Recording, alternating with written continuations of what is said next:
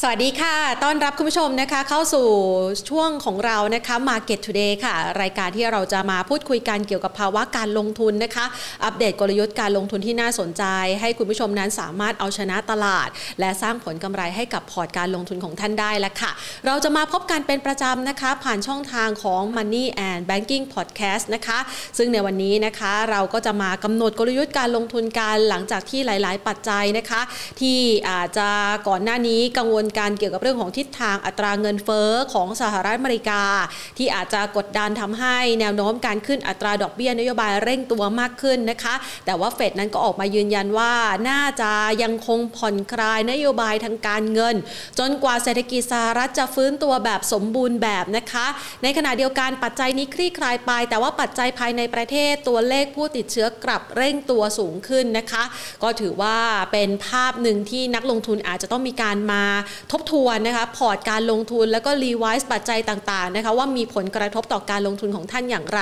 และแน่นอนค่ะว่ารายการของเรานะคะมีโอกาสที่ดีที่จะมานำเสนอกลยุทธ์การลงทุนที่เหมาะสมนะคะทานกับทุกสถานการณ์การลงทุนได้ ก็เพราะว่าเราได้รับการสนับสนุนจากผู้ใหญ่ใจดีค่ะ กลุ่มทรูพร้อมอยู่เคียงบ่าเคียงไหลคนไทยและประเทศไทยร่วมฝ่าวิกฤตโควิด -19 ครั้งใหม่ไปด้วยกันนะคะ ซึ่งณปัจจุบันนี้ ต้องยอมรับว่าสถานการณ์โควิดภายในประเทศของไทยเองเนี่ยนะคะ เป็นสถานการณ์ที่หลาย ๆ คนค่อนข้างกังวลใจแล้วค่ะสำหรับคุณผู้ชมเองเนี่ยนะคะยิงต้องดูแลเลยนะคะสำคัญมากคือ1เนี่ยดูแลสุขภาพตัวเองนะคะ เว้นระยะห่างทางสังคม ในพื้นที่เสี่ยงก็พยายามหลีกเลี่ยงนะคะ เพื่อที่จะลดการติด เชื้อนะคะ หรือว่าลดการแพร่ระบาดของตัวโควิด -19 ใส่ใจที่ตัวเองก่อนค่ะ ถ้าหากว่าเราสุขภาพแข็งแรงแล้วนะคะ เราก็มีโอกาสที่จะช่วยให้ประเทศไทยเศรษฐกิจไทยแข็งแรงต่อไปนะคะ และแน่นอนว่าสุขภาพเป็นสิ่งสำคัญนะคะสำคัญต่อการลงทุนด้วยนะคะ สิ่งที่ควรลงทุนมากที่สุดนะคะ ในชีวิตของเรานอกเหนือจากความรู้ในการต่อยอดการลงทุนแล้วก็คือการลงทุนในสุขภาพช่วงนี้อาจจะต้องทานอาหารที่ดีมีประโยชน์กันสักนิดหนึ่งนะคะไม่เพียงเท่านี้ค่ะ แน่นอนว่าหลาย ๆ คนก็ต้องมาย่อยข่าวสารทางด้านการลงทุนนะคะ เศรษฐกิจต่าง ๆ มาประเมินเพื่อที่จะทำให้พอร์ตการลงทุนของคุณผู้ชมนั้นเข้มแข็งมากยิ่งขึ้นด้วย วันนี้เรามาดูกันบ้างนนะคะว่าในช่วงตลอดระยะเวลาครึ่งเช้าที่ผ่านมา มีความเคลื่อนไหวอะไรที่น่าสนใจกันบ้างนะคะ ซึ่งแน่นอนแล้วค่ะว่ามันมีผลต่อการลงทุนของท่านนะคะ เรามาประเมินสถานการณ์กันเพราะว่า ตั้งแต่ช่วงเช้าที่ผ่านมานะคะ ก็มีการปรับลดคาดการเศรษฐกิจไทย เมื่อวานนี้จากฝากฝั่งของ World Bank นะคะ วันนี้จากฝากฝั่งของ Goldman Sachs นะคะ ที่มีการประเมินถึงเศรษฐกิจไทยในปีนี้ ไม่ใช่แค่ไทยค่ะ ในโซนของเอเชีย หรือแม้กระทั่งอาเซียนเอง ที่ตัวเลขผู้ติดเชื้อกำลังปรับตัวสูงขึ้นอย่างต่อเนื่องนะคะ บางประเทศทำสถิติสูงสุดเป็นประวัติการอย่างต่อเนื่องด้วยนะคะ ก็ส่งผลทำให้ทิศทางเศรษฐกิจในโซนเอเชีย และทางด้านของอาเซียนนั้นความน่าสนใจหรือว่าการฟื้นตัวนั้นลดถอยลงไปแล้วค่ะ ล่าสุดนะคะโกลแมนแซกนั้นมีการปรับลดตัวเลขการคาดการเศรษฐกิจไทยจากระดับ 2.1%เหลือเพียงแค่ 1.4%เท่านั้นในปีนี้นะคะ พร้อมกันนี้ ยังปรับลดอัตราการเติบโตของเศรษฐกิจในอินเดีย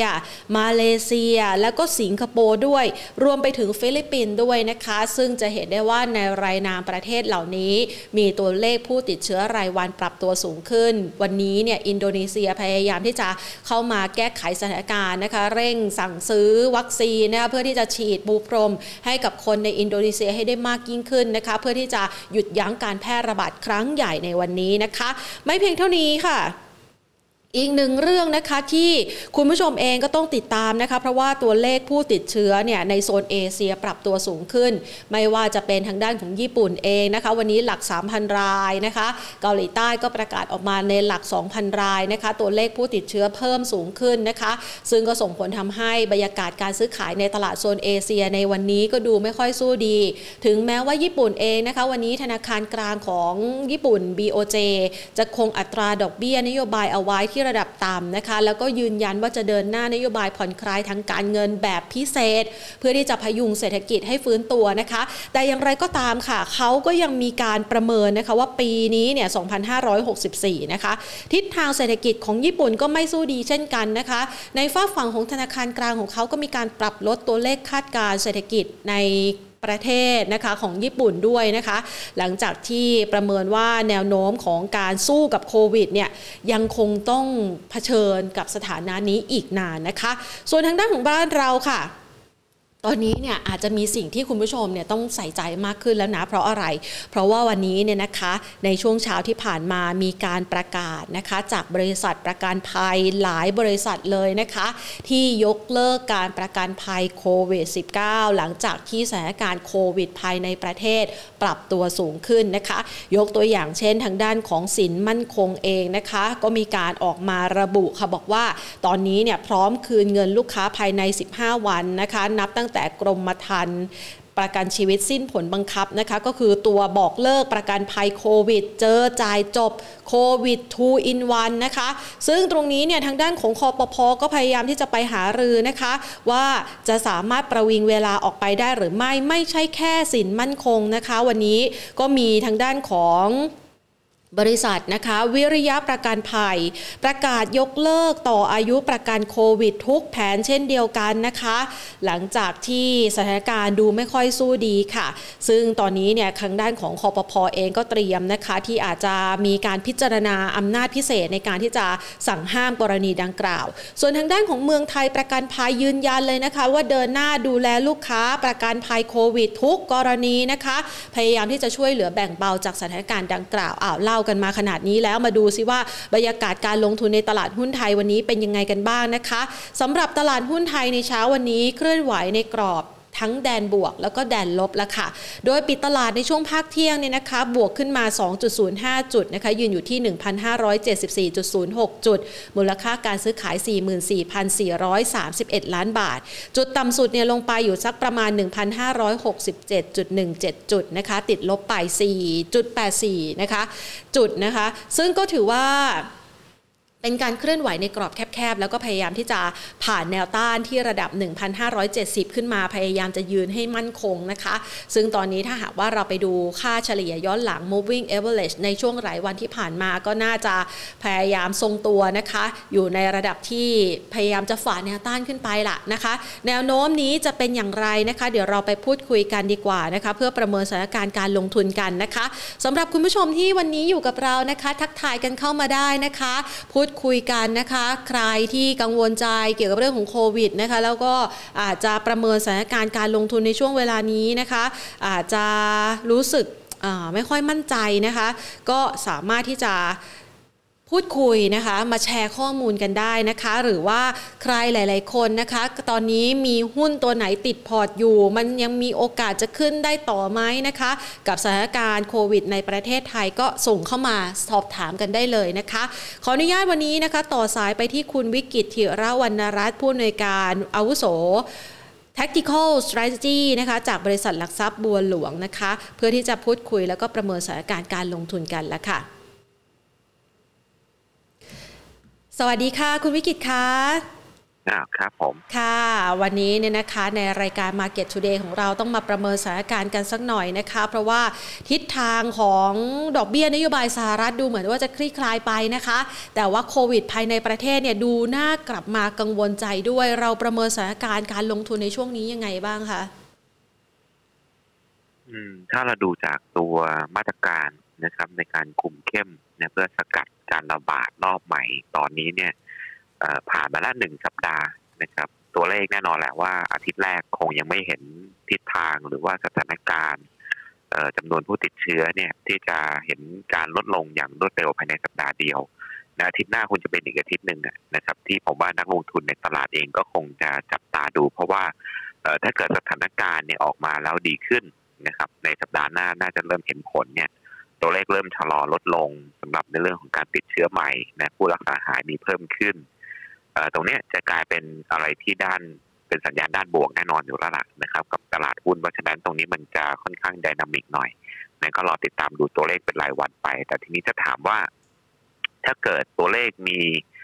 การปรับตัวเพิ่มขึ้นต่อเนื่องนะ แล้วก็ทะลุหมื่นไปเลยในอาทิตย์หน้าต้อง panic ไหม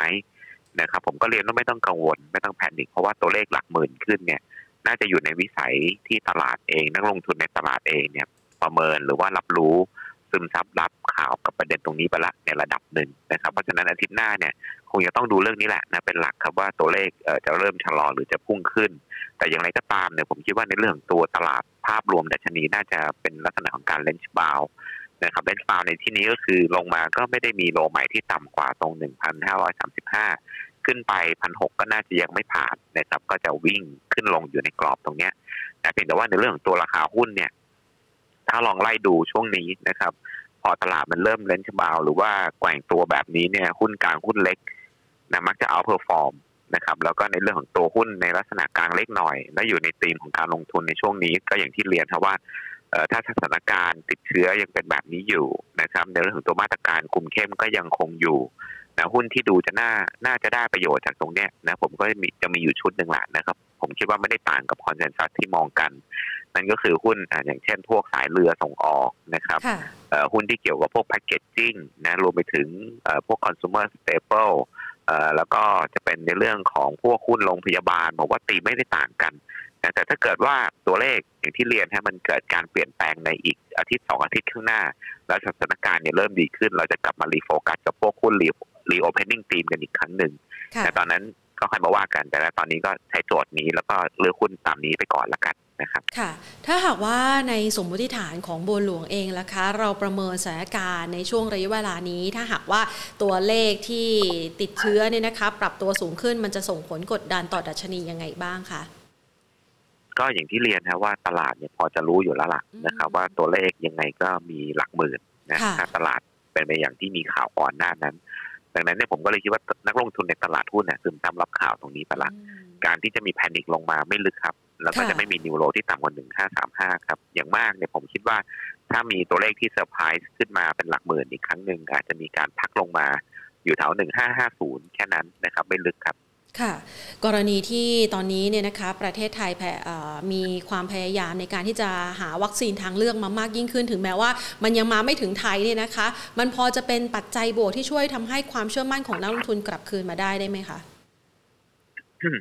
คงคงไม่น่าจะช่วยได้เยอะนะครับ แล้วก็ต้องเรียนอย่างนี้ว่าด้วยโครงสร้างตลาดหุ้นไทยนะหุ้นที่มันอาจจะเป็นกลุ่มที่กดดันตลาด ผมกับมองว่าไม่น่าจะเป็นพวกคอน sumer ในประเทศละรอบนี้นะครับเพราะว่าราคาหุ้นหลายตัวเนี่ยลงมาซึมซับรับข่าวกันแล้ว แล้วก็ราคาหุ้นก็เริ่มเริ่มนิ่งๆนะอย่างพวกตัวมินซี CRC อะไรต่างๆ แต่ที่ผมเป็นกังวลเนี่ยผมกังวลในพวกหุ้นพลังงาน แล้วก็หุ้นที่มันเชื่อมโยงกับน้ำมันมากกว่าในรอบนี้นะครับเพราะฉะนั้นจะเป็นกลุ่มหลักเลยแหละนะถ้ามันจะกดอินเด็กซ์ลง แล้วก็คิดว่าอย่างที่เรียนฮะวัคซีนมาไม่มาเนี่ยหุ้นพวกนี้มันคงไม่ได้เกี่ยวข้องอะไรมากนะเพราะว่าหุ้นพลังงานหุ้นน้ามัน จริง ๆ มันก็เป็นไปตามในเรื่องของตัวภาวะเศรษฐกิจในตลาดโลก ซึ่งมันมีการฟื้นตัวได้เร็วกว่าไทยอยู่แล้วนะครับไอ้คันว่าวัคซีนเราจะมาหรือเราจะไม่มาเนี่ยผมว่าสำคัญอยู่ที่หุ้นที่มันจะได้รับผลกระทบเชิงบวกเชิงลบมากกว่าโดยตรง อย่างยกตัวอย่างอย่างที่บอกไปนะครับ โรงแรมท่องเที่ยวการบินหุ้นอุปโภคบริโภคในประเทศนะพวกนี้ ถ้าเกิดว่าวัคซีนมากระจายได้เร็วนะครับ แล้วก็มีแนวโน้มของการฉีดได้เพิ่มขึ้นนะผมก็เชื่อว่าไอ้พวกหุ้นรีโอเพนนิ่งก็เริ่มมีความหวังแต่สิ่งที่ต้องติดตามดูเนี่ยผมว่าไอ้ตัวของการกระจายวัคซีนเนี่ยมันก็ส่วนหนึ่ง เพราะว่าณณล่าสุดเนี่ย ตัวเลขเนี่ยลองเปิดดูในแอปหมอพร้อมก็ได้นะครับเออมันก็อยู่ประมาณสักสิบสามล้านไปปลายแล้วนะคนที่รับไปนะครับ ทั้งโดสหนึ่งโดสสองรวมๆกันนะอัตราการฉีดตรงนี้ผมว่าเราเนี่ยกำลังที่จะ ใกล้เคียงกับมาเลนะ หรือว่าคงคงไม่ทันอินโดอินโดเขาเขาไปได้เร็วกว่าเรา เพราะประชากรเขาเยอะกว่าจำนวนเยอะกว่า เรานำตัวของเวียดนามอยู่เยอะ เรานำมาเลยไหมใกล้ ๆ กันครับ ฟิลิปปินส์เรานำโด่งอยู่ละนะผมคิดว่าสถานการณ์การรับวัคซีนเนี่ยบ้านเราไม่ได้ช้านะ แล้วก็ในเรื่องของการกระจายวัคซีนเนี่ยถ้าเราดูจากไอ้ตัวเลขที่เป็น fact จริง ๆ แล้วเนี่ยเราจะมีประกาศ เขาเรียกว่ามันจะมีบรรดาชนีโลกนะที่วัดกันอยู่แล้วล่ะนะครับ ว่ารับวัคซีนกันไปเท่าไหร่อันนั้นก็เรื่องหนึ่งนะเรื่องของความเร็ว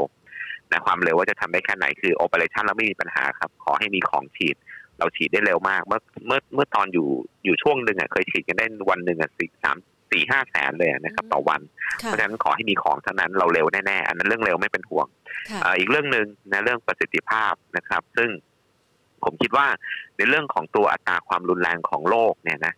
เราอาจจะเห็นอย่างสิงคโปร์เนี่ยชัดเจนนะครับเขาบอกว่าโอเครับวัคซีนกันไปแล้วจากนี้ไปคงจะไม่มานั่งติดตามตัวเลขผู้ติดเชื้อละ เพราะว่าอัตราความรุนแรงของโรคเนี่ยมันก็ลดลงไปนะครับอย่างข่าวล่าสุดที่บอกว่าโอเคละรับไอตัวเอาเฉพาะในประเทศนะเป็นเคสที่ที่ทางการเขาก็ประกาศตัวเลขออกมาจำนวนของคนที่รับสองเข็มครบแล้วสำหรับตัวของซีโนแวคเนี่ยถ้าดูจากเปอร์เซ็นต์ที่มีการรับไปประมาณสักหกหกถึงแปด หกหมื่นกว่าเจ็ดหมื่นคนในตัวเลขกลมๆนะครับมีโอกาสในการติดเชื้ออยู่ประมาณสักหกร้อยกว่า คิดเป็นประมาณสักศูนย์จุดหนึ่งเปอร์เซ็นต์อัตราความรุนแรงของโรคจนถึงขั้นว่ารับวัคซีนรับวัคซีนแล้วเสียชีวิตเนี่ยทิศทางทั่วโลกผมว่าเป็นในทางเดียวกันนะครับอัตราความรุนแรงของโรคเนี่ยเริ่มลดลง นะลดลงมาจนคนก็อยู่ในเขาเรียกว่าระดับที่น่าจะพึงพอใจแหละนะถ้ามีการกระจายวัคซีนต่อจากนี้ไปได้ดีแล้วก็มีการคุมคุมคุณภาพได้ค่อนข้างดี แล้วก็ความรุนแรงของโรคเริ่มลดลง เราก็น่าจะกลับมาดำเนินกิจการกิจกรรมทางเศรษฐกิจกันได้ตามปกตินะครับ แต่ตอนนี้ก็รอให้การกระจายวัคซีนทำได้เร็วแหละนะครับนั้นเรื่องหนึ่ง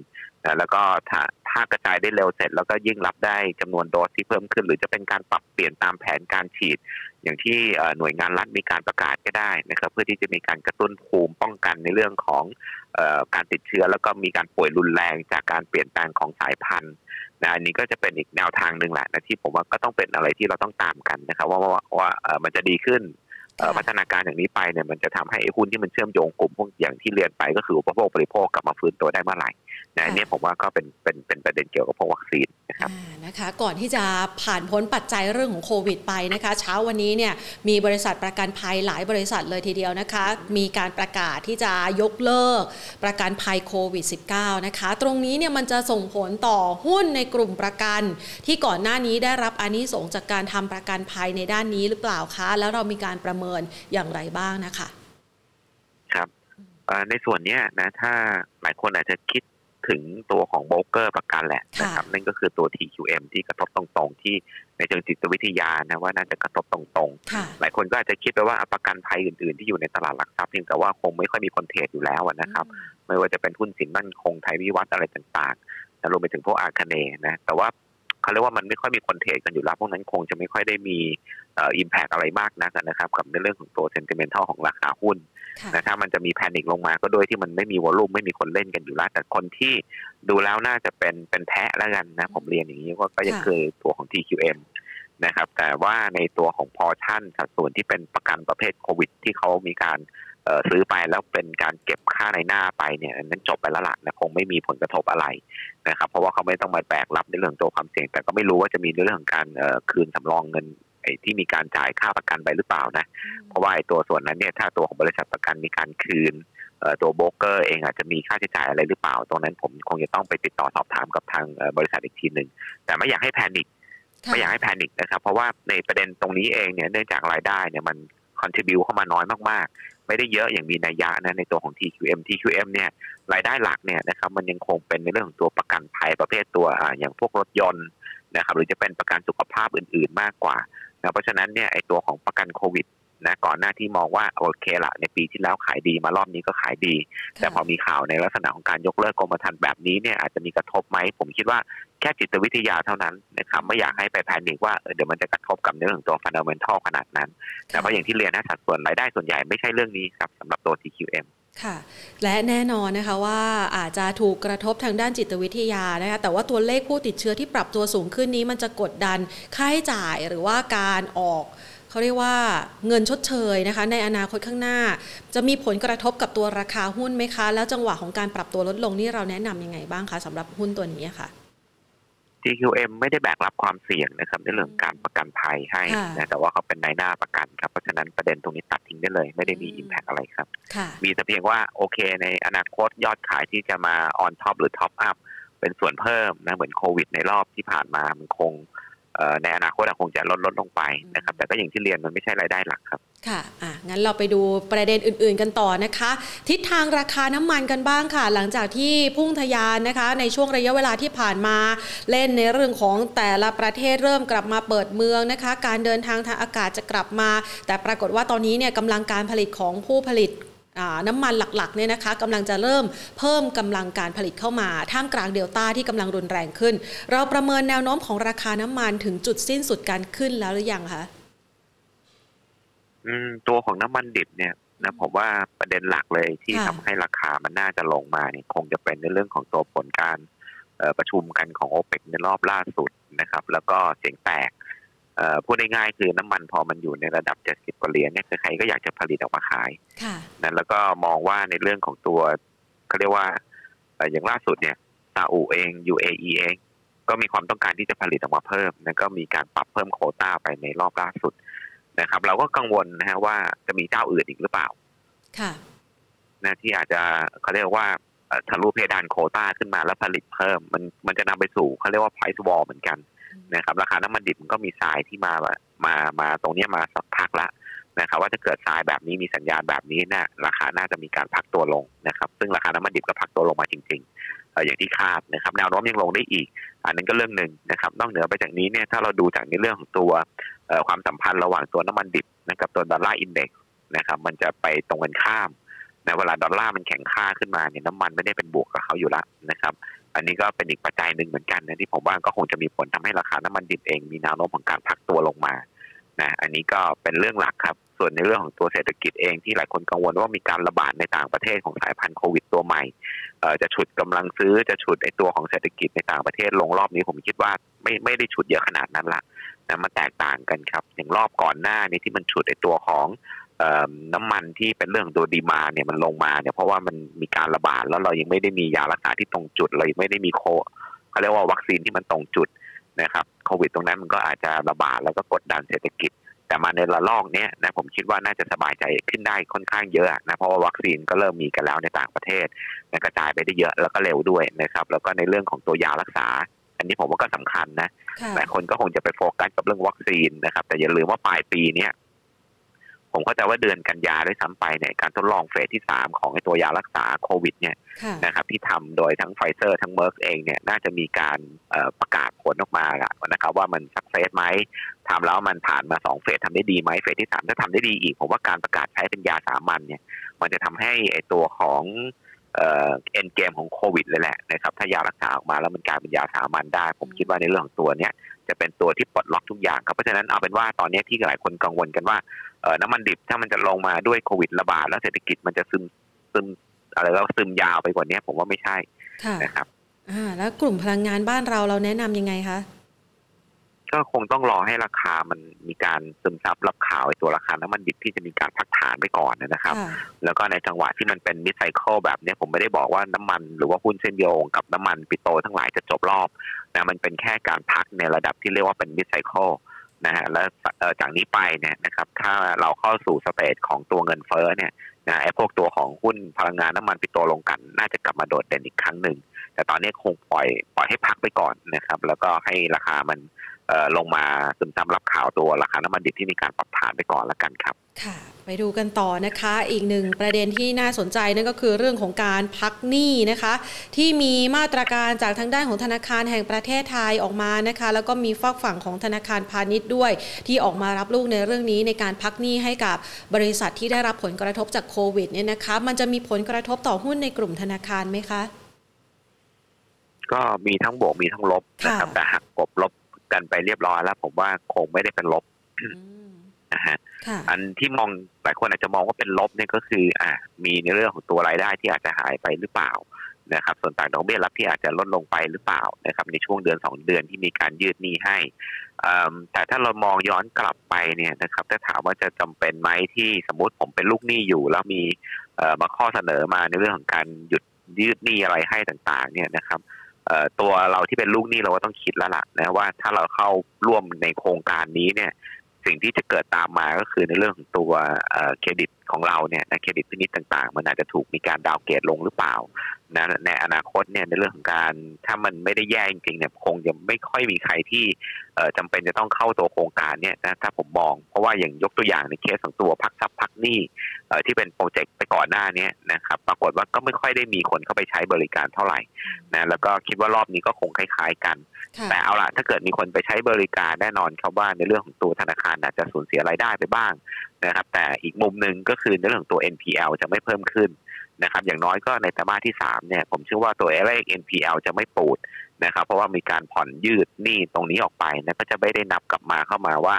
ผิดนัดชำระนะครับหรือไม่ได้จ่ายไปหนึ่งเดือนสองเดือนสามเดือน แล้วต้องมาตั้งสำรองจากในเรื่องของตัวความเสี่ยงในการเป็นลูกหนี้ที่ตั้งเขาเรียกว่าจัดชั้น แล้วก็มีโอกาสที่มันจะผิดนัดชำระตรงเนี้ย นะครับมันก็จะทำให้ธนาคารมีการประหยัดค่าใช้จ่ายในเรื่องของตัวการตั้งสำรองไปได้เยอะเหมือนกันนะครับเพราะว่าถ้า NPL ไม่ปูดก็อาจจะไม่จำเป็นต้องเร่งตั้งเพิ่มในช่วงนี้หรือเปล่า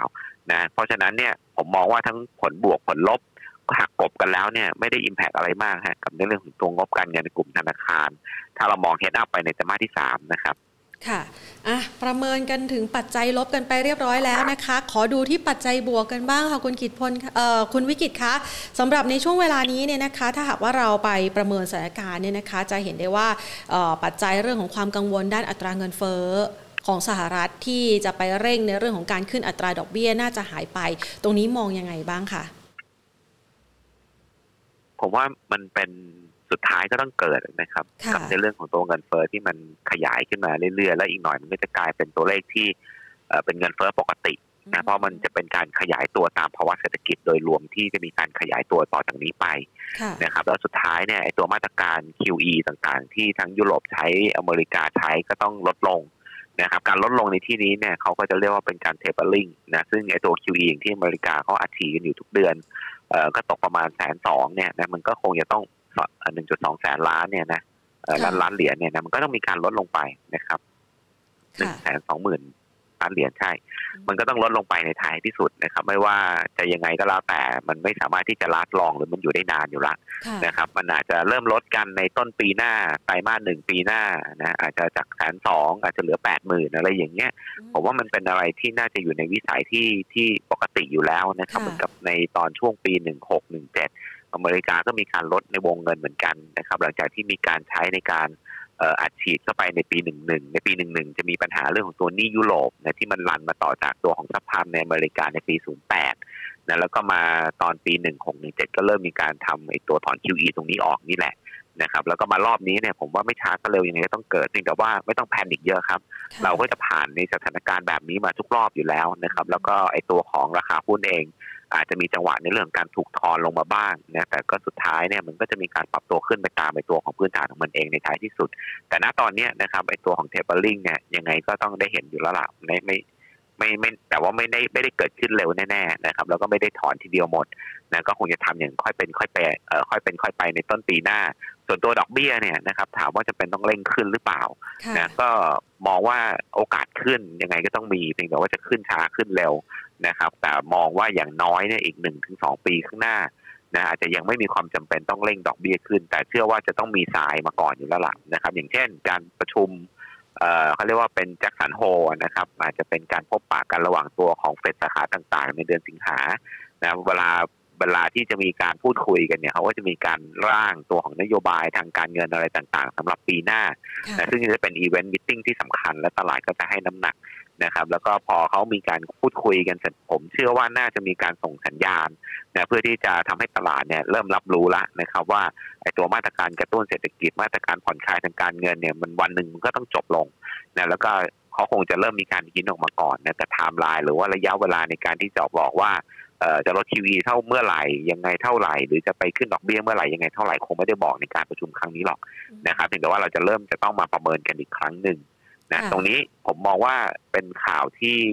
จริงๆ อาจจะออกลบเล็กๆนะ แต่ว่าก็คงจะไม่ต้องไปกังวลเยอะนะครับคงไม่ได้เร่งเร่งทำอยู่แล้วนะครับ เพราะว่าไปหักดิบไปมันก็คงไม่ค่อยดีเท่าไหร่คงจะเป็นการค่อยๆ ลดมาตรการพวกนี้ลงอย่างค่อยเป็นค่อยไปนะครับ ค่ะ งั้นมาดูเรื่องของผลประกอบการไตรมาสที่ 2 กันบ้างดีกว่านะคะสำหรับการออกมา แถลงนะคะตัวเลขกำไรนะคะของตัวธนาคารเนี่ยออกมาธนาคารแรกก็คือทิสโก้นะคะออกมาเราประเมินถือว่าในมุมมองของเรากำไรเขาทำได้ดีกว่าคาดไหมคะ หรือว่าเป็นไปตามที่เราคาดเอาไว้แล้วมันจะเป็นสัญญาณต่อเนื่องทำให้หุ้นในกลุ่มธนาคารเนี่ยมีโอกาสแนวโน้มเป็นยังไงบ้างคะดีอยู่ที่น่าจะดีอยู่ที่คาดนะตัวของทิสโก้นะครับออกมาประมาณสักพันหกกว่า นะตลาดมองกันประมาณพันเจ็ดเรามองประมาณพันห้านะครับเพียงแต่ว่าในส่วนนี้เองเนี่ยราคาหุ้นระยะสั้นก็อาจจะมีเรื่องการ sell on fact บ้างนะครับ แล้วพอดีว่ามันมีข่าวในเรื่องของพักหนี้ยืดหนี้อะไรต่างๆ ด้วยนะหลายคนก็อาจจะกังวลกัน แต่ถ้ามองแล้วเนี่ยผมว่ามันเป็นทรายที่ดีนะครับ เพราะว่าอย่างในตัวของทิสโก้เองเนี่ยนะครับงบที่ออกมาดี มันก็ดีหมดทั้งในส่วนของตัว core แล้วก็ bottom line นะครับแล้วเชื่อว่าในแบงก์อื่นๆที่จะมีการทยอยประกาศออกมา ก็น่าจะมีทิศทางที่ดีขึ้นนะในทิศทางเดียวกันนะครับไม่น่าจะต่างกันเยอะ แล้วก็ในส่วนของตัว sector ในรอบนี้ที่น่าจะเติบเขาเรียกว่าเติบโตโดดเด่น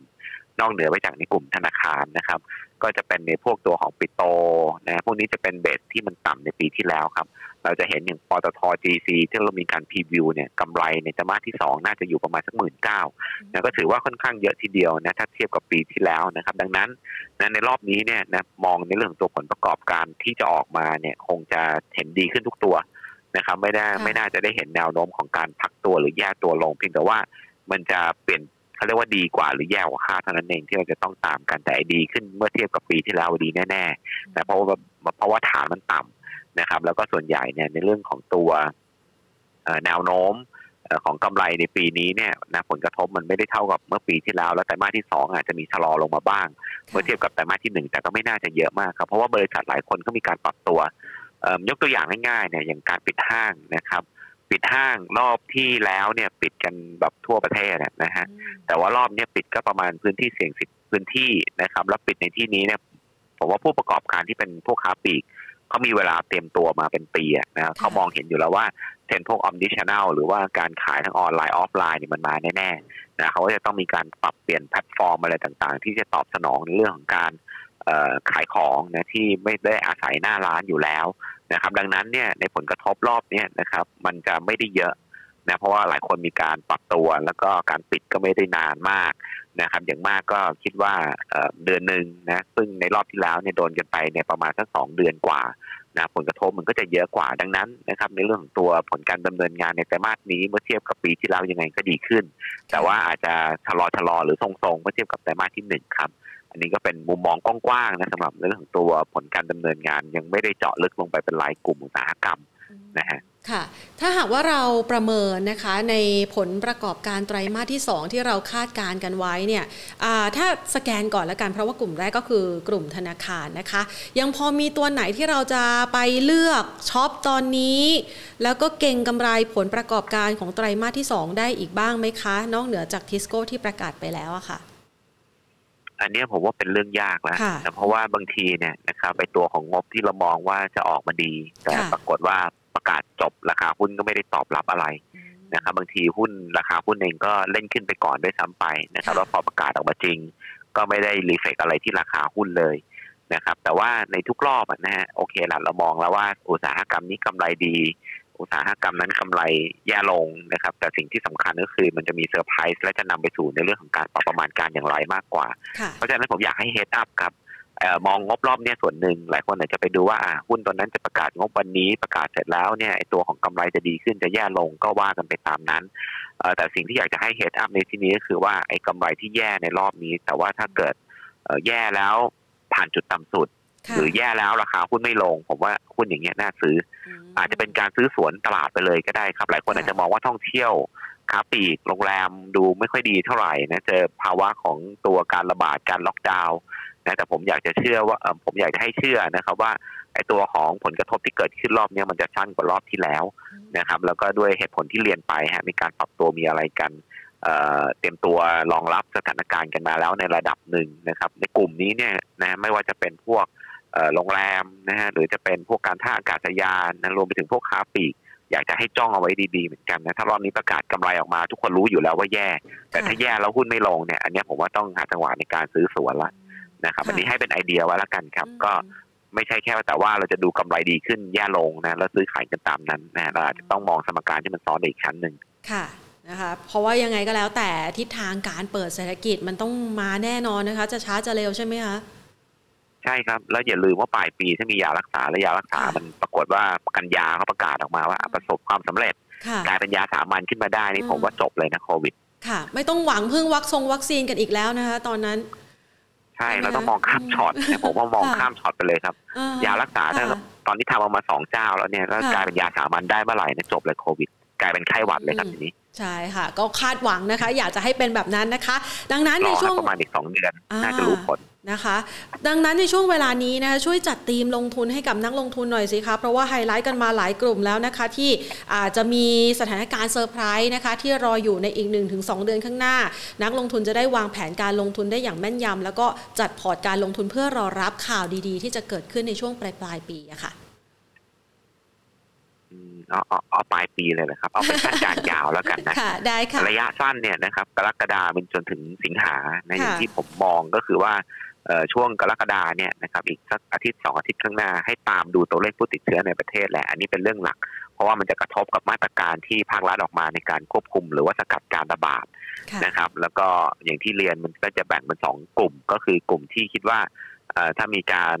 ชะลอตัวของเศรษฐกิจในประเทศแล้วก็หลบไปในหุ้นต่างที่เขาเรียกว่ามีรายได้เชื่อมโยงกับต่างประเทศเอ่ออย่างพวกสายเรืออย่างพวก RCL Leo หรือส่งออกอย่างพวก KCE พวกนี้ไป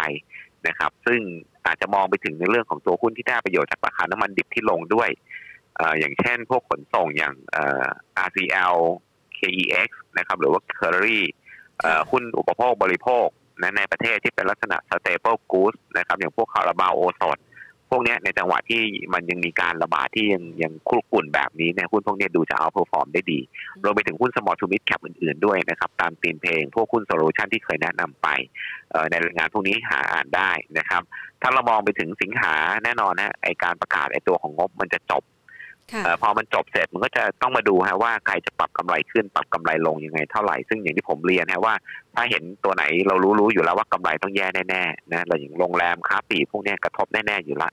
เอิ่มแต่ถ้าเกิดมันออกมาแล้วหุ้นไม่ลงเนี่ยผมว่าจบแล้วล่ะนะครับ เราต้องกลับมาดูแล้วว่า AOT เราจะช้อนซื้อไหมค่ะนะครับเอ่อพวกมิ้นท์อย่างเงี้ยเราจะช้อนซื้อหรือไม่นะครับ อันนี้ผมว่า ก็น่าจะเป็นสายที่ต้องดูในเดือนหน้านะสำหรับตัวงบการเงินที่จะประกาศออกมา เราจะไม่ได้ดูแค่ว่าดีขึ้นแย่ลงค่ะแต่ให้ดูว่ามันจะมีอะไรต่อจากนั้นดีกว่านะครับอืมพอเข้าสู่ช่วงประมาณกันยาตุลาเนี่ยจะเป็นช่วง low เขาเรียกว่า low season ของตลาดหุ้นอยู่แล้วค่ะนะครับ มันอาจจะมีการขายเกิดขึ้นเพื่อที่จะเป็นรอเอิ่มเขาเรียกว่ามีการปรับพอร์ตปรับ position ก่อนที่จะเข้าสู่ไตรมาสที่ 3 กันอีกครั้งหนึ่ง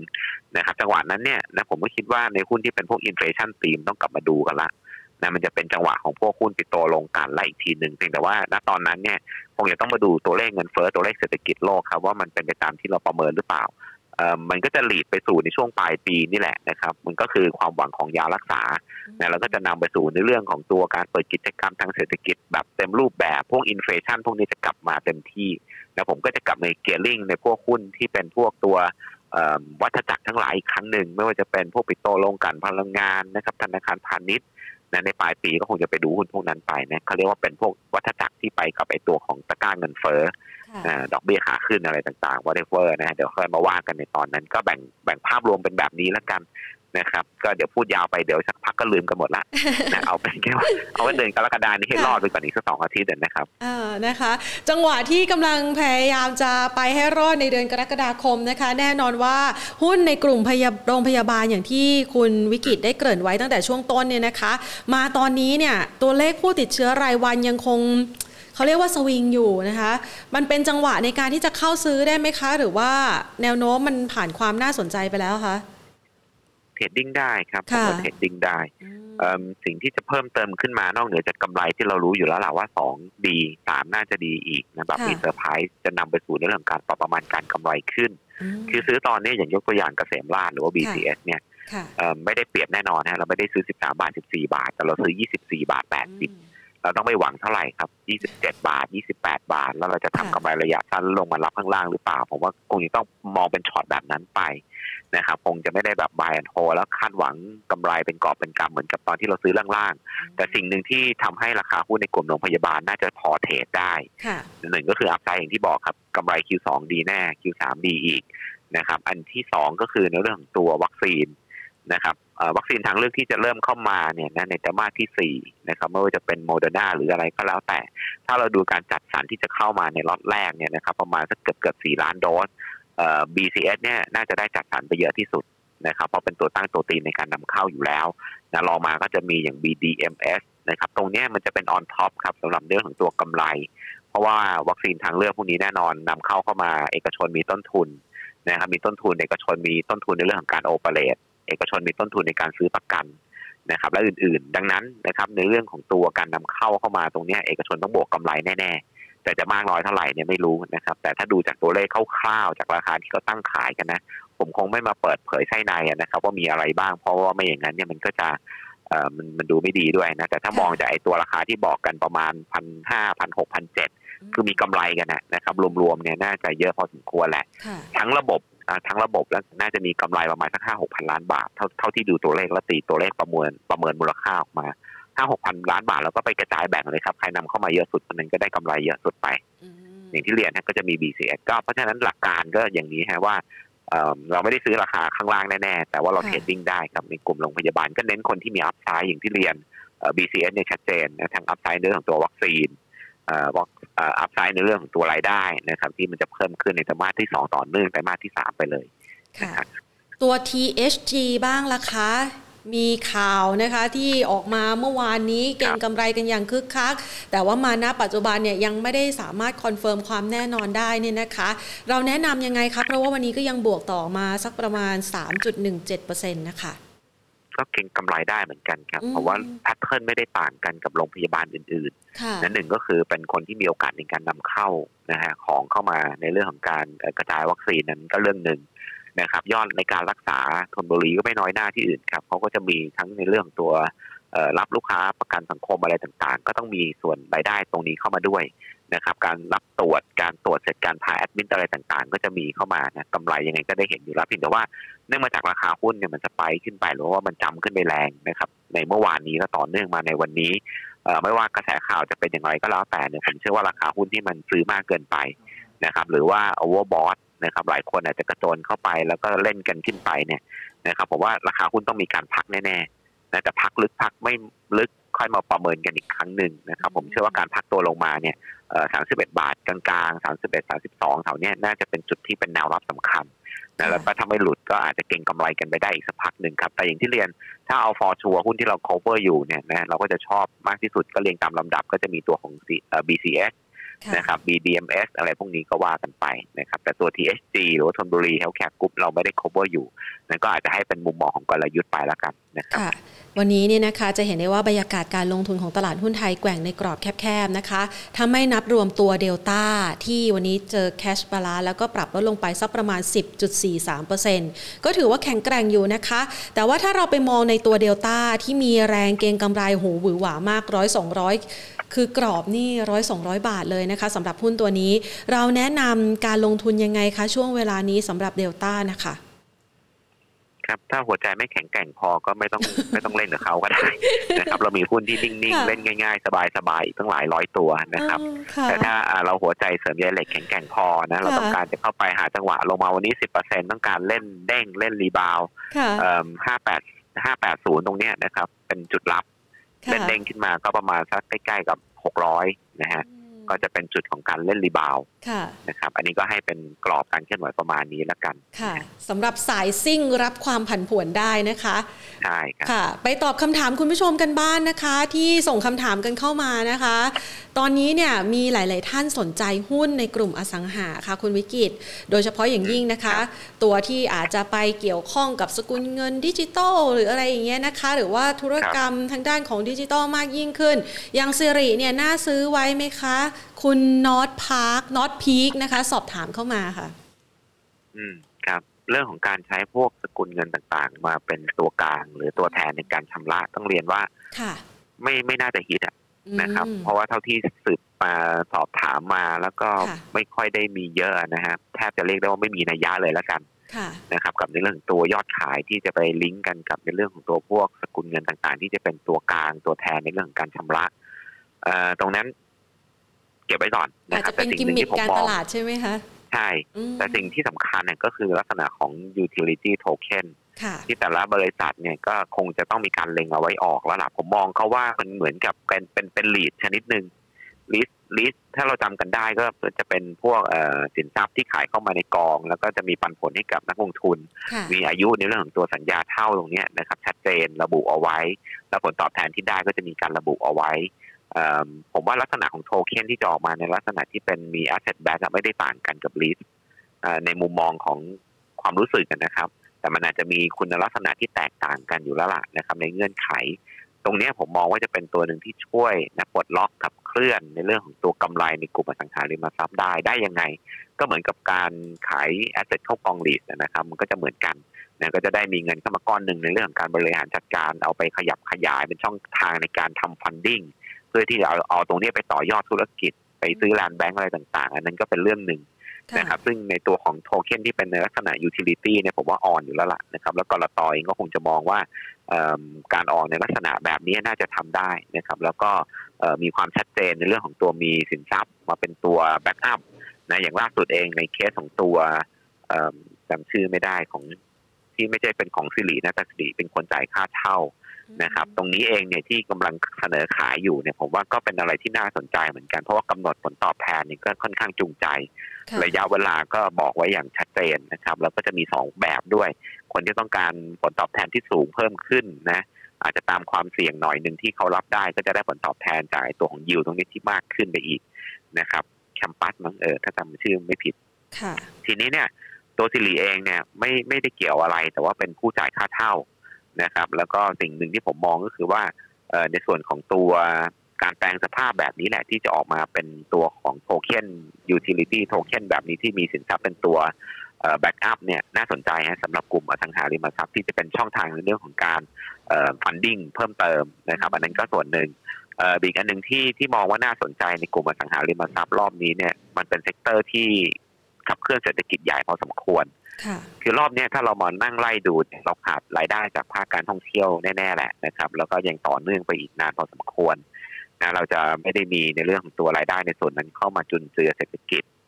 เราอาจจะต้องมีมาตรการเพิ่มเติมในเรื่องของการกระตุ้นครับเศรษฐกิจผมมองไปถึงภาคอสังหาริมทรัพย์น่าจะเป็นพีซน่าจะเป็นชิ้นที่ใหญ่พอสมควรที่ถ้าภาครัฐออกมาตรการออกมา ราคาหุ้นน่าจะมีการขยับขึ้นรับข่าว สังเกตอยู่อย่างหนึ่งเนี่ยนะก็คือในเรื่องของการปล่อยให้นักเขาเรียกว่านักลงทุนต่างชาติเข้ามาถือครองได้นะไม่ว่าจะเป็นคอนโด ไม่ว่าจะเป็นบ้านจัดสรรที่ดินแนวโน้มตรงนี้ผมว่าน่าจะเกิดน่าจะเป็นแหล่งที่ดึงดูดเงินจากนักลงทุนต่างชาติได้เร็วแล้วแล้วก็น่าจะน่าจะได้ดีและเร็วที่สุดอะนะครับ เพราะว่าถ้าให้เขามาอย่างสมมตินะ ซื้อคอนโดได้แท่งหนึ่งเกิน 49เปอร์เซ็นต์ไอ้49เปอร์เซ็นที่เกินกว่านั้นเนี่ยนะคุณก็ไปใช้สิน NVDR ก็ได้ นะครับก็คือไม่มีสิทธิ์บอร์ดในนิติอะไรอย่างเงี้ยมันมีช่องทางในการทำได้อยู่แล้ว แล้วตรงนี้ถ้าทำได้จริงนะฮะผมก็จะการปลดล็อกหุ้นอสังหาเลยแหละนะครับ แล้วก็จะได้เห็นราคาหุ้นอสังหาหลาย ๆ ตัว ที่ต่ำ book value น่าจะเล่นขึ้นได้ดี ซึ่งสิริเป็นหนึ่งในนั้น ถูกที่สุดใน sector นี้แล้วครับ book มันประมาณ2บาทกว่า ราคาหุ้นมันประมาณบาทต้น ๆ นะครับผมว่ามีมีแต้มต่อมีแต้มต่อในการซื้อสิริหรือจะเป็นอนันดาที่เรามองในเรื่องการ turnaround แม้แต่คนที่มีแบ็กหลอกเหี่ยวอย่างแบบ เชื่อใจได้มั่นใจได้ก็จะมีพวกศุภาลัย AP พวกนี้แล้วอสังหามันมีเสน่ห์อยู่อย่างหนึ่งก็คือปันผลระหว่างการ ส่วนใหญ่จะมีกันเกือบทุกบริษัทเลยครับ เพราะฉะนั้นผมว่าอสังหาเป็น sector ที่น่าสนใจครับ ค่ะนะคะได้ตัวหุ้นที่น่าสนใจนะคะ ในมุมมองของคุณวิกิตไปด้วยนะคะ ขอไปดูกันต่อนะคะตัว NRF ค่ะน่าสนใจไหมคะ คุณผู้ชมนะคะ คุณปอมสอบถามเข้ามาค่ะ NRF น่าสนใจไหมก็ราคามันแรลลี่ขึ้นมาจนชนแฟร์เราละนะครับ ที่เหลือต่อจากนี้ก็คือเราจะมี up fair หรือเปล่านะถ้าไม่มีนะผมว่าราคาคงจะตื้อๆตรงนี้สักพักหนึ่งนะครับ ก็แฟร์เราที่ทำไว้สิบเอ็ดยี่นะครับ มีมีมีขึ้นไปทดสอบตรงนั้นทีหนึ่งมันสิบเอ็ดบาทหน่อยๆตอนนี้มันสิบบาทย่อลงมาแล้วมี upside ประมาณสักสิบเปอร์เซ็นต์เริ่มสะสมได้ครับ ถ้าต้องการที่จะเล่นเอาไอ้ตัวของ upside เมื่อเทียบกับ fair value นะผมคิดว่าตรงโซนบริเวณ 9 บาท 80 ตรงนี้ก็ไม่น่าจะต่ำกว่าตรงนี้ละนะครับ ถ้ายืนได้นะมีโอกาสที่จะเล่น rebound ขึ้นไป 11 บาทใกล้ๆกัน fair value ของเรานะครับ แล้วก็มองในเรื่องของตัวเอ่อเขาเรียกว่าเป็นกิจพวกอาหารที่มันมาจากพืช หรือจะเป็นเรื่องของตัวธุรกิจอื่นที่เชื่อมโยงแล้วกำลังที่จะมีความพยายามในการทำกันอยู่นะครับ ก็คือทุกอย่างที่มันมาจากพวกตัวกัญชงกัญชานี่แหละ นะซึ่งในธุรกิจประเภทแบบนี้นะสุดท้ายเนี่ยนะครับมันก็ต้องมีเพิ่มเติมเข้ามาอยู่ละนะแล้วผมก็มองเป็นอัพไซด์เหมือนกันนะในภาพตัวระยะกลางแล้วก็ระยะยาวเพียงแต่ว่าก็อย่างที่มองครับว่าในส่วนของตัวพวกธุรกิจโปรตีนจากพืชกำไรหลักที่เคยมีมาเนี่ยณปัจจุบันเนี่ยราคามันน่าจะเริ่มตึงๆละกับแฟของเรานะครับ อันนี้ยังไม่รวมในส่วนของตัว M&A ใหม่ๆ เพิ่มเติมนะอย่างล่าสุดเองที่ไปจับมือเป็น strategic partner นะกับธุรกิจใหญ่นะครับ มันก็จะเป็นช่องทางที่ได้เห็นในการเติบโตมากไปกว่านี้นะครับ ซึ่งมันจะเป็นอัพไซด์กับการประเมินมูลค่าเหมาะสมในอนาคต แต่ณตอนนี้ถ้ายังไม่มีอะไรใหม่นะผมว่า 11 บาทยี่จะเป็นแฟงเขาไปก่อนนะก็เหมาะสำหรับในเรื่องการกินกำไรในระยะสั้นไปก่อนแล้วกันครับนะก็เดี๋ยวรอดูฮะว่าการร่วมทุนกับทางกลุ่มปตทเนี่ยมันจะมีอะไรที่ เก็บเขาเรียกว่ากลับเข้ามาเก็บเกี่ยวเป็นผลประโยชน์ในระยะยาวที่ทำให้กำไรมีการปรับเพิ่มขึ้นได้นะครับค่ะ ต่อไปนะคะ คุณอาชีสอบถามเข้ามาค่ะ คุณวิกิตคะขอ SPVI ค่ะมองยังไงบ้างคะ SPVI ตัวนี้มันธุรกิจคงไม่ได้ต่างกับพวกคอมเซเว่น ซินเน็ค เจมาร์ทนะครับ แล้วก็ราคาหุ้นณปัจจุบันเนี่ยก็ ถ้าดูจากรูปแบบทางเทคนิคดูดีฮะ แต่ว่า valuation ผมไม่ได้ตามฮะก็ดูดีฮะดูดีเหมาะสำหรับการเก็งกำไรได้ครับ6บาท60นะครับเล่นขึ้นมาถึง7บาท7บาท50ได้นะครับ ก็ก็เก็งกำไรอยู่ในกรอบทางเทคนิคตรงนี้ไปละกันค่ะท่านต่อมานะคะสอบถามนะคะ คุณมิกิเคนะคะ บอกว่าวันนี้มาทันไลฟ์สดเลย สอบถามคุณวิกิตค่ะ หุ้น SA ค่ะ ทุนอยู่ที่6บาท90 ถือต่อหรือว่าขายเลยดีคะถือต่อครับ ถือต่อ 6.9 คือปีนี้ SA เนี่ยคนไปหน่อยละกันนะครับ เป็นปีที่เขาจะเก็บของเอาไว้ขายในตอนปีทอง เพราะฉะนั้นปีนี้กำไรจะทรงๆ ไม่ได้มีอะไรตื่นเต้นราคาหุ้นก็เลยไม่ได้ตื่นเต้นตามเหมือนกันยืนนิ่งๆนะครับ ถ้าเบื่อก็หันไปหาตัวอื่นเล่นได้ แต่ถ้ายังไม่เบื่อแล้วทนได้นะครับ ผมว่าระยะยาวตัว SA น่าสนใจนะหนึ่งก็คืออ่ากำไรเนี่ย เก็บเอาไว้ไป เขาเรียกว่าไปขายตอนตลาดขาขึ้นปีทองปีหน้านะครับและยิ่งถ้าไอ้กฎหมายที่ให้ต่างชาติเข้ามาถือครองได้มากขึ้นเนี่ย SA จะเป็นคนที่เขาเรียกว่า enjoy ผลประโยชน์ตรงนี้มากที่สุดนะครับเพราะว่าลูกค้าในต่างประเทศที่เข้ามาในลักษณะของพวกตัวการบริหารจัดการผ่านในตัว branded resident หรือว่าโรงแรมมาบริหารจัดการคอนโดในส่วนนี้นะครับเขาจะมีลูกค้าต่างชาติเยอะนะแล้วก็ยังมีธุรกิจที่เป็นในลักษณะโรงแรมด้วยนะครับถ้าเกิดปีหน้าเราเชื่อว่า มียารักษาโรคได้และเปิดเศรษฐกิจได้เนี่ยโรงแรมฟื้น SA จะเป็นตัวแทนที่ดีในธุรกิจนี้นะครับ ก็ต้องรอหน่อยหนึ่งนะฮะเพียงแต่ว่าในระยะสั้นๆ ราคาหุ้นก็คงจะไม่ได้ไปไหนไกลครับ 6.9 นะถ้าถามว่าเก่งกำไรในช่วงสั้นเนี่ยผมคิดว่าไปรอขายเก่งกำไรในระยะสั้นๆ ได้นะครับ แนวต้านก็ประมาณสัก 7.5 7.3 นะครับ แล้วก็แนวรับนะ 6.8 6.7 เป็นสต็อปลอส นะกินกำไรอยู่ในกรอบตรงนี้ไปก่อนแล้วกันแต่มองมองในระยะยาวผมค่อนข้างค่อนข้างเชื่อว่า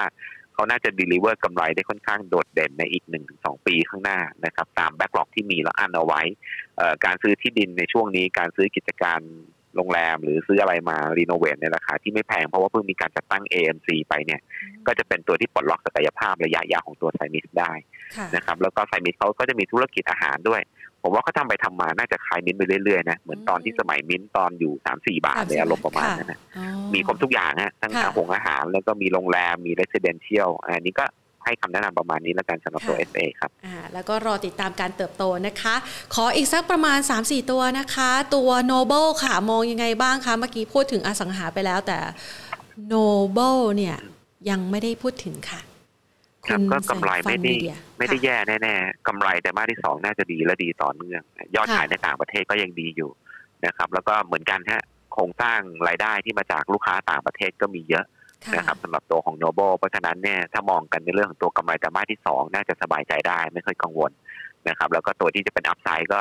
story ผมว่าไม่ได้ต่างกับ SA แล้วก็อสังหาริมทรัพย์ตัวอื่นครับ Noble เจ็ดบาทนะครับเป็นจุดรับสำคัญนะเล่นเด้งขึ้นมาก็เจ็ดบาทห้าสิบครับถึงเจ็ดบาทเจ็ดสิบ ค่ะ คุณดาวขอตัว TTB ค่ะ จะไปกับเขาไหมคะ เขาถาม TTB TMB ธนาก็ต้องมาลุ้นนะฮะว่าว่าปันผลก็จะมีจริงหรือเปล่า ผมยังไม่รู้เหมือนกันนะแต่ว่าหลาย ๆ แบงก์ก็คงจะมีแนวโน้มของการการจ่ายปันผลระหว่างการ ซึ่งตัวเนี้ยก็จะเป็นหนึ่งในนั้นด้วยนะครับ TTB เนี่ยถ้าจะมองในเรื่องของการกินกำไรนะผมว่าบาทหนึ่งก็น่ารับนะครับ แล้วก็ตรง 9899 เป็นสต็อปลอสเผื่อไว้หน่อยนะฮะเด้งขึ้นมา1จุด1.7 ถึง 1.1 เป็นแนวต้านครับค่ะนะคะตัวกับอะไรในกรอบตรงนี้ไปค่ะ TFG ค่ะ มองยังไงบ้างคะ TFG TFG ไทยฟู้ดกรุ๊ปค่ะ ช่วงนี้ไก่ดูไม่ค่อยมาค่ะ ไม่ดี ใช่ ดูราคาทั้งหมูทั้งไก่เนี่ยนะครับ มันมันพีคเอา คือมันผ่านจุดที่ดีที่สุดไปเมื่อเมื่อเมื่อสักพักละนะครับ แล้วยิ่งพวกต้นทุนที่เป็นสินค้าเกษตรขึ้น ก็จะเป็นต้นทุนอาหารสัตว์ที่ขึ้นตามนะครับ แล้วก็แนวโน้มคงไม่ต่างกับอย่างในตัว CPF อะธุรกิจหมูธุรกิจไก่ใน CPF ที่จีนเขาก็เป็นตัวที่กดดันในกำไรธุรกิจพวกนี้อยู่เทรนไม่ต่างกัน ผมว่า TFG เองก็คงจะโดนกดดันจากเรื่องเดียวกันนะครับ ราคาขายพวก เนื้อสุกรเนื้อไก่มันพีกเอาต้นทุนมันเริ่มขยับขึ้นการคอนโทรลมาจินน่าจะทำได้ยากมากขึ้นนะ TFG เนี่ยถ้าจะมองในเรื่องของการเก็งกำไรนะครับก็ 4.6 เล่นไป 4.8 นะคงอยู่ในกรอบตรงนี้นะครับสักระยะหนึ่งไม่น่าจะมีแนวโน้มของการเปลี่ยนแปลงเทรนได้ในในในระยะเวลาอันสั้นนะครับถ้าเป็นไปได้ก็อาจจะหลบไปในหุ้นชุดที่ผมเรียนไปดีกว่านะครับค่ะอ่าปิดรับคำถามจากทาง YouTube ก่อนนะคะ เดี๋ยวให้คุณวิกิตตอบให้นะคะ คุณธานินบอกว่าโรจนะมองยังไงคะ ขอสั้นๆก็ได้ค่ะ อืมโรจนะ ค่ะแสดงว่าผมเริ่มพูดยาว ไม่ไม่ไม่ไม่กลัวกลัวว่าจะกวนเวลา ค่ะแนวแนวรับก็ประมาณสักเจ็ดบาทนะผมว่าเล่นขึ้นไปเจ็ดจุดห้าถึงแปดบาท ไม่น่าจะยากครับสำหรับตัวโรจนะรอบนี้นิคมอุตสาหกรรมทั้งสามสี่ตัวในตลาดหุ้นเนี่ยนะค่อนข้างนิ่ง แล้วก็เหมือนกับรอจังหวะในการเล่นรอบขึ้นรอบเนี้ยนะครับน่าจะได้เห็นการขยับขึ้นของราคาได้ไม่น่าจะยาก พอดีว่าพื้นฐานเราทำอยู่แค่สองตัวคือมาตากับตัวของเอ่อ WHA แต่ว่าโรจนะเนี่ยถ้าเก่งกำไรเนี่ยนะครับผมคิดว่าเล่นกับไอตัวประเด็นพวก EV ที่ทางในตัวของโรโมที่อเมริกาเข้ามา JV เขาด้วยเนี่ยผมว่าก็น่าสนใจอย่างที่เรียนให้กรอบการเล่นน่าจะขึ้นไปชนด้านบนได้ที่เป็นแนวต้านครับ ค่ะนะคะ คือไม่ไม่ใช่อะไรหรอกค่ะ กลัวว่าเดี๋ยวคุณวิจิตจะนอแม่ผมแถวเล่นคนพูดพูดยาวพูดเยอะอะไรก็ไม่รู้ ดีค่ะ เป็นโอกาสของนักลงทุนนะคะ ขอสอบถามตัวโปรเอ็นค่ะ P R O E N ค่ะ คุณแบงค์ยิ้มนะคะโปรเอ็นเหรอฮะไม่แน่ใจนะตัวเนี้ย คือเพิ่งเข้ามาในตลาดเดี๋ยวผมจะดูในเรื่องตัวแทนทางเทคนิคก็ดูลำบากนะครับจะดูพื้นฐานเราก็ไม่เคยตามนะแต่ถ้ามองกันในเรื่องของตัว เอาเท่าที่พอจะทำได้เนี่ยนะครับผมคิดว่าเข้าตลาดมายังไม่ยาวพอการดูเทรนอาจจะไม่ได้ร้อยเปอร์เซ็นต์แต่เอาเท่าที่พอทำได้นะครับเจ็ดจุดห้านะครับน่าจะเป็นแนวต้านของเขาหกบาทห้าสิบเป็นแนวรับนะครับ แล้วก็ไม่น่าจะต่ำกว่าหกจุดห้าครับ ก็เก่งกำไรอยู่ในกรอบตรงนี้ไป ค่ะ อีกสักตัวนะคะ KKP ค่ะ คุณอุดถ้ายังไม่มีถ้ายังไม่ถ้ายังไม่มีเอาไหมคะ ซื้อครับ เอาลุ้นปันผลระหว่างการ แล้วก็ประกาศกำไรออกมารอบนี้น่าจะดี ปันผลระหว่างการของ KKP อะนะครับ เราคิดว่าน่าจะเเขาเรียกว่าจากราคาตรงนี้ 55 นะ ผลตอบแทนจากเงินปันผลไม่น่าจะต่ำกว่า 2.5เปอร์เซ็นต์ นะครับ อันนี้เฉพาะระหว่างการนะทั้งปีก็น่าจะเกินกว่า5เปอร์เซ็นต์อยู่แล้วนะครับ ก็ซื้อรับไปลุ้นเก่งกำไรกับไอ้ตัวงบบวกกับไอ้ตัวของปันผลระหว่างการเอาสองเรื่องเลยครับ KKP ค่ะนะคะ คุณผู้ชมสอบถามเข้ามานะคะ ขออีกสักตัวหนึ่ง PRM ค่ะพรีมามารีนมองไงคะพรีมามารีนก็ลงมาตามทิศทางพวกพวก commodity ที่เป็นน้ำมันนะครับ เพราะว่า ธุรกิจหลักเขาก็พวกเรือขนน้ำมันสต็อกน้ำมันนะครับ ถ้าราคาน้ำมันมีเทรนแบบนี้เนี่ยหุ้นในลักษณะที่เชื่อมโยงกันเนี่ย มันก็จิตวิทยาไปด้วยกันอยู่แล้วนะครับ ก็คิดว่าน่าจะมีการไซเวย์ไซเวย์ดาวนะครับ 6.5 เป็นจุดรับพร้อม stop loss นะครับ ถ้าจะเก็งกำไรเนี่ยจากตรงนี้ 6.8 ไป ผมว่าอัพไซด์ไม่เยอะแนวต้านจะติดตั้งแต่ตรงบริเวณของตัว 7.3 ไปถึง 7 7.5 นะครับก็ประมาณสัก7บาทต้นๆก็น่าจะต้องทำกำไรกันออกมาบ้างแล้วถ้าการจะเก็งกำไรในตัวพีมามารีนนะคะสอบถามกันเข้ามาจากทางด้านของคุณคัมพีนะคะ วันนี้ต้องขอขอบพระคุณคุณวิกิตมากเลยค่ะ ที่มาให้คำแนะนำอันเป็นประโยชน์ต่อนักลงทุนนะคะ หลาย ๆ ท่านสอบถามเข้ามานะคะ เกี่ยวเก็บไว้ครั้งหน้านะคะ เรามาเจอกันอีกครั้งหนึ่งนะคะ ครับค่ะ ขอบคุณมากเลยค่ะ สวัสดีค่ะได้ครับ ขอบคุณครับ สวัสดีครับนะคะ ก็ถือว่าเป็นการให้ข้อมูลความรู้กับนักลงทุนนะคะ เพื่อที่จะวางแผนกลยุทธ์การลงทุนได้อย่างเหมาะสมนะคะ อย่างที่คุณวิกิตแนะนำไปแล้วค่ะว่า ในช่วงเวลานี้เนี่ยเราต้องมองข้ามแล้วนะคะ คือไม่ได้มองแค่ปัจจัยรายวันเท่านั้นนะคะ ที่มีผลต่อการลงทุนนะคะ มองข้ามไปเลย เรื่องของวัคซีนนะมาแล้วฉีดได้มากน้อยแค่ไหนเร็วแค่ไหนนะคะ อันนี้ก็มีผลต่อการลงทุนแแต่ว่าตัวที่จะปลดล็อกจริง ๆ เลยก็คือยารักษาโควิด -19 ที่เราจะมีโอกาสรู้นะคะว่าทางด้านของบริษัทที่เขากำลังผลิตอยู่ จะสามารถประสบความสำเร็จในการผลิตยาตัวนี้ได้ไหม อยู่สักช่วงประมาณปลายปลายปีกันยาตุลานะคะ สิงหากันยาตุลาประมาณนี้เนี่ยนะคะ ก็น่าจะรู้ผลกันแล้วก็อาจจะทำให้กลายเป็นเซอร์ไพรส์ระดับโลกนะคะว่าเจ้าตัวยานี้ถ้าคิดค้นสำเร็จ ประสบความสำเร็จในการรักษานะคะ แน่นอนว่าโควิดก็จะกลายเป็นแค่ไข้หวัดธรรมดานะคะ ดังนั้นคุณผู้ชมก็สามารถที่จะมาประเมินสถานการณ์แบบนี้แหละค่ะ แต่ว่าไม่มองการลงทุนที่สั้นเกินไปนะคะ หลายๆ คนประเมินเป็นรายวันนะคะ หรือว่าอาจจะเป็นนักลงทุน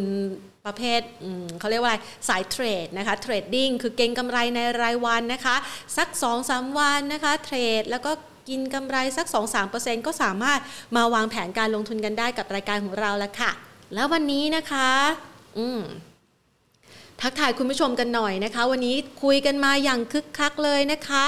เสียใจจังเลยนะคะ ตอบไม่ทันนะคะ คุณมิสาจันใช่ไหมคะแพนไม่แน่ใจว่าแพนอ่านถูกหรือเปล่านะคะ แล้วก็คุณธานินนะคะคุณมิสาจันนะคะ ต้องบอกว่ามิสาจัน มิสาจังเป็นภาษาญี่ปุ่นเนาะแพนก็อ่านเป็นภาษาไทยนะคะ คุณมิสาจังคะ คุณวิกิตบอกว่า AOT เนี่ยนะคะ เดี๋ยวรอเซอร์ไพรส์เลยนะคะ ตัวเลขนะคะผลประกอบการไตรมาสที่2นะคะ ถ้าประกาศออกมานะคะไม่ได้แย่หรือว่าถ้าแย่แต่ราคาไม่ลงก็สามารถที่จะเริ่มซื้อได้นะคะ ถ้าหากว่าสนใจคำบทวิเคราะห์นะคะ ก็เข้าไปดูในบัวหลวงได้ แต่ถ้าหากว่า อยากจะโค้ดว่าคุณวิกิตพูดว่าอะไรนะคะ พูดไว้อยู่ตรงช่วงกลางๆนะคะ ก็ไปลองฟังกันดูนะคะ คุณธานินคะมาตอบคำถามไม่ทันค่ะ แพนขอยกยอดไปครั้งหน้านะคะ ทักทายคุณผู้ชมหลาย ๆ ท่านนะคะ ที่เข้ามาพูดคุยกันนะคะ วันนี้ตั้งแต่ช่วงต้นรายการเลยนะคะ คุณ ปอม คุณพีรพลนะคะ คุณเออาชิ คุณนอตพีกนะคะ คุณหมิงอาติน้อยนะคะ คุณอามานี่19 จริง ๆ ต้องอ่านว่าอะไรอามานี่นายทีนเหรอคะอ่านะคะ คุณมิกิเคนะคะ คุณดาว คุณแสง แสงฟันมีเดียใช่ไหมอ๋อ ไม่ไม่เขามีภาษาตรงนี้สร้างฝันมีเดียนะคะ คุณดาวนะคะ คุณ 420 THC อันนี้ต้องอ่านว่าอะไร 420 THC เหรอคะ นะคะอ่านะคะ คุณธานินหรือ 402 นะนะ คุณแบงค์ยิ้มนะคะ คุณอุบลทิพย์นะคะ คุณ แบงค์ยิ้มอ่านเมื่อกี้ทักทายกันไปแล้วนะคะ คุณมิสาจังนะคะ แล้วก็อีกหลาย ๆ ท่านนะคะ ที่ทักทายกันเข้ามา สวัสดีค่ะนายศนะเด่นนายศนะเด่นพิมพ์อะไรมา พิมพ์มาแบบ น่ารักน่ารักนะ ข้อความจะได้ขึ้นนะคะ หรือว่าจะสอบถามตัวหุ้นก็สอบถามกันเข้ามาได้นะคะ ไม่เพียงเท่านี้นะคะ หลาย ๆ ท่านทักทายกันนะคะ ผ่านทาง Facebook ของเราด้วยนะคะ ไม่สะดวกพิมพ์ใน YouTube พิมพ์มาใน Facebook ได้ แต่ถ้าไม่อยากออกสื่อพิมพ์มาใน Inbox ได้นะคะ ทักทายคุณคัมพีนะคะ คุณอารุณีนะคะ แล้วก็คุณธงชัยนะคะ แล้วก็คุณรีเวสนะวันนี้มาหรือเปล่าอาจจะยังไม่เห็นข้อความนะคะ ทักทายฝากกันนะคะในวันนี้นะคะ ส่วนทางด้านของท่านใด ที่เข้ามานะคะ แล้วก็ทำผลโพกันนี่ ดูหน่อย คุณผู้ชมบอกว่าทำประกันโควิดกันไว้หรือเปล่านะคะ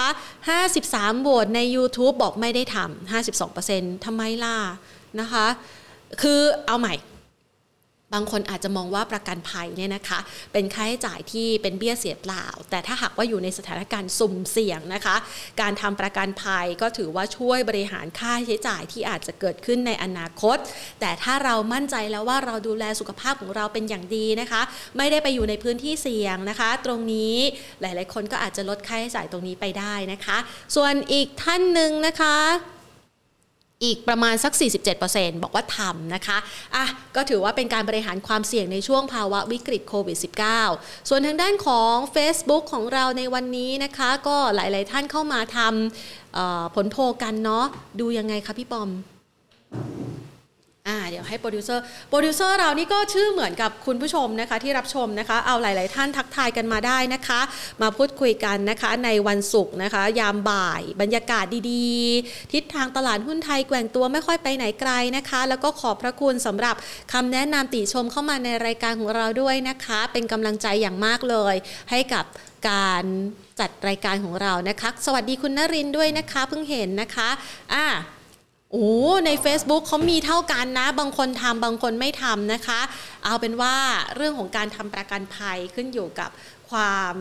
จำเป็นของแต่ละบุคคลนะคะ บางคนอาจจะใช้ชีวิตนอกบ้านมากหน่อยนะคะ ก็อาจจะทำประกันภัยเอาไว้ เพื่อคุ้มครองความเสี่ยงที่อาจจะเกิดขึ้นบางครั้งบางทีเราไม่รู้ว่าเราไปสัมผัสอะไรในสิ่งแวดล้อมที่อยู่นอกบ้านบ้างนะคะ การที่จะคุ้มความเสี่ยงในเรื่องนี้ค่าใช้จ่ายเพียงเล็กน้อยก็อาจจะช่วยบริหารจัดการกับค่าใช้จ่ายที่ไม่คาดคิดที่อาจจะเกิดขึ้นในอนาคตได้ แต่ถ้าใครไม่มีความเสี่ยงเลยนะคะ ก็ไม่ต้องทำก็ได้ค่ะ ส่วนใคร ที่มีการทำประกันแนะนำเลยนะคะ เพราะว่าเขามีประกันภัยฟรีนะคะ จากหลาย ๆ โบรกเกอร์เลยนะคะสำหรับคนที่ไปฉีดวัคซีนโควิด -19 แล้วก็กันแพ้ ท่านฉีดวัคซีนแล้ว ท่านก็ทำประกันภัยตัวนี้ได้นะคะ เพื่อที่จะป้องกันความเสี่ยง เพราะว่าร่างกายของแต่ละคนอาจจะรับวัคซีนแล้วแพ้หรือไม่แพ้แตกต่างกันไปนะคะ ส่วนแพนรับวัคซีนมาเรียบร้อยแล้วนะคะ ไม่แพ้แต่อย่างใดนะคะ ก็เลยไม่มีสิทธิ์ได้ใช้ประกันตัวนั้นไปนะคะ ก็ถือว่าเป็นเรื่องดีๆแล้วค่ะ คือทำไว้นะคะ ภาครัฐเขาให้ฟรีก็ทำไว้ ส่วนใครที่อาจจะกังวลใจก็ทำเพิ่มก็ได้นะคะ อะ เป็นว่าในช่วงเวลาแบบนี้นะคะ นอกเหนือจากการรักษาพอร์ตให้ปลอดภัยแล้ว สุขภาพ ของเราปลอดภัยสำคัญมาเป็นที่หนึ่งนะคะ เป็นกำลังใจในการใช้ชีวิต แล้วก็การบริหารจัดการพอร์ตการลงทุนของท่าน เป็นประจำและค่ะมาติดตามกันเรื่องราวน่าสนุกสนุกแบบนี้นะคะ เกี่ยวกับเรื่องราวของการลงทุนกันได้ในรายการ Market Today ในเวลาดีๆ แบบนี้พบกันนะคะ วันนี้หมดเวลาลงแล้วลากันไปก่อน สวัสดีค่ะ